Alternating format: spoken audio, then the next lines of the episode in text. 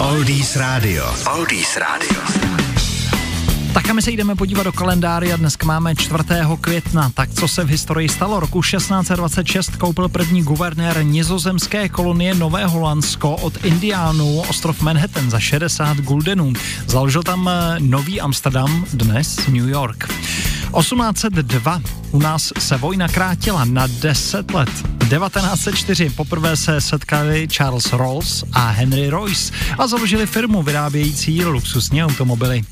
Ve stejný den Spojené státy také začaly budovat panamský průplav. V roce 1924 jsme poprvé získali zlato na olympijských hrách v Paříži. Bedřich Šupčík vyhrál ve zvláštní disciplíně ve šplhu na laně bez přírazu.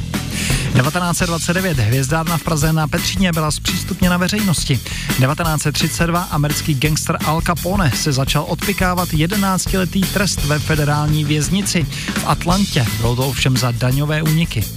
79. rok Margaret Thatcherová stanula jako první žena v historii v čele britské vlády.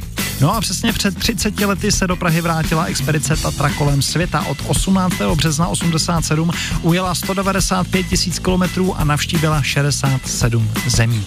Tak to se všechno dělo 4.